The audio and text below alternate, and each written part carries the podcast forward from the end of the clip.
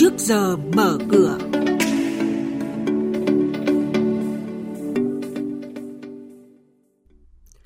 Thưa quý vị và các bạn, chỉ số sản xuất công nghiệp 4 tháng đầu năm giảm 1,8%, cần đẩy mạnh đầu tư công để tiêu thụ thép và vật liệu xây dựng tồn kho. Thu từ bất động sản và chứng khoán giảm mạnh. Thành phố Hồ Chí Minh cần tìm nguồn thu thay thế.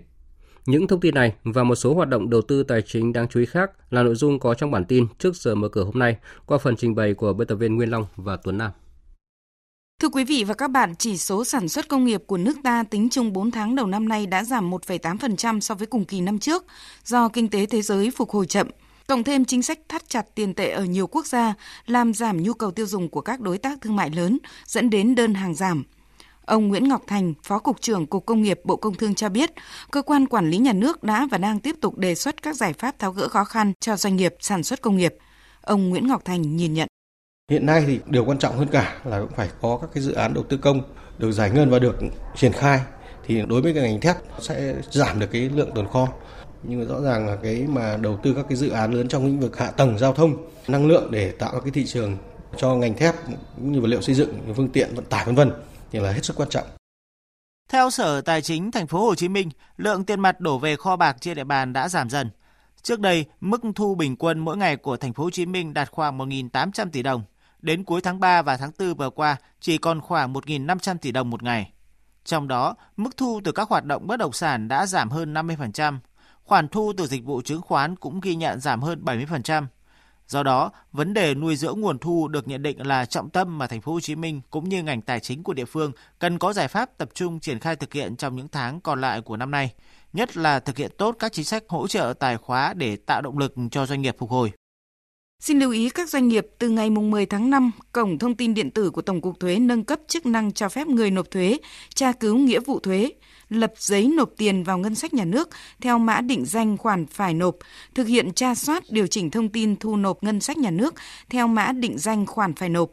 theo đó, cơ quan thuế đang phối hợp với kho bạc nhà nước, cổng dịch vụ công quốc gia và các ngân hàng thương mại để tuyên truyền đến người nộp thuế là khách hàng hoặc người sử dụng dịch vụ của các đơn vị này được biết và sử dụng mã định danh khoản phải nộp để thực hiện các thủ tục thu nộp thuế qua cổng thông tin điện tử của Tổng cục Thuế.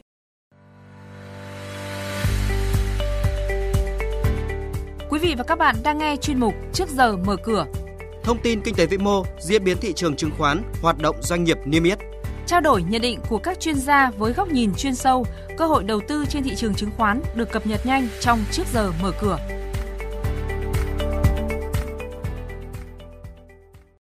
Thưa quý vị và các bạn, theo thống kê của công ty chứng khoán VN Direct, trong tháng 4 năm nay, không có đợt phát hành trái phiếu doanh nghiệp riêng lẻ mới nào được thực hiện –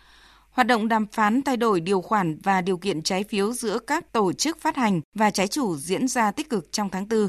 Hiện đã có hơn 20 tổ chức phát hành đạt được thỏa thuận gia hạn thời hạn trái phiếu với trái chủ và đã có báo cáo chính thức lên Sở Giao dịch Chứng khoán Hà Nội. Theo ước tính của VN Direct, trong tháng năm này có khoảng 18.000 tỷ đồng trái phiếu doanh nghiệp riêng lẻ đáo hạn, tăng gần 13% so với tháng 4. Mùa đại hội cổ đông năm nay, bên cạnh việc chờ nhận cổ tức bằng tiền, thì cổ phiếu của các doanh nghiệp có kế hoạch chia cổ tức cao được nhiều nhà đầu tư ưu tiên đưa vào danh mục. Tuy nhiên, không ít nhà đầu tư từng mắc kẹt do mua cổ phiếu của doanh nghiệp có kết quả kinh doanh sa sút, không đủ khả năng chi trả cổ tức như kế hoạch và giá cổ phiếu giảm. Chuyên gia khuyến nghị nhà đầu tư nên chọn doanh nghiệp thường xuyên chi trả cổ tức cao, cơ cấu dòng tiền tốt, lợi nhuận chủ yếu từ hoạt động kinh doanh chính, Ông Phạm Lưu Hưng, kinh tế trưởng công ty chứng khoán SSI nhìn nhận. Thực ra cái món quà lớn nhất mà tôi muốn có được khi mà tham gia đại hội cổ đông là cái sự minh bạch. Và cái sự minh bạch nó thể hiện ra là cái phần mà trả lời câu hỏi ấy nó phải đủ dài. Tôi sẽ không thích những cái đại hội cổ đông mà chỉ có vài câu hỏi quá ngắn. Ví dụ kéo dài từ khoảng 30 phút đến một tiếng và trả lời được đầy đủ các cái câu hỏi của ờ, nhà đầu tư. Bởi vì cả năm chỉ có một lần để cho nhà đầu tư nhất là các nhà đầu tư nhỏ lẻ có thể hiểu được chiến lược của công ty trong suốt năm sắp tới để cho họ yên tâm để đầu tư thì tôi nghĩ cái món quà lớn nhất của mọi người thường là như vậy. Về diễn biến giao dịch trên thị trường chứng khoán, cả điểm số và thanh khoản đều tăng mạnh trong ngày giao dịch cuối cùng trước kỳ nghỉ lễ 30 tháng 4 và mùng 1 tháng 5. Trong đó, nhóm cổ phiếu bất động sản và chứng khoán là tâm điểm mang lại niềm vui cho nhà đầu tư. Đóng cửa nghỉ lễ ở mức giá cao nhất ngày có cổ phiếu bất động sản VHM và VIC cổ phiếu chứng khoán là SSI, VND, VCI, HCM. Với kết quả đóng cửa trước kỳ nghỉ lễ, thị trường chứng khoán nước ta sẽ mở cửa phiên giao dịch sáng nay với VN Index khởi động từ 1.049,12 điểm, HNX Index bắt đầu ở 207,48 điểm, còn Upcom Index là 77,77 điểm.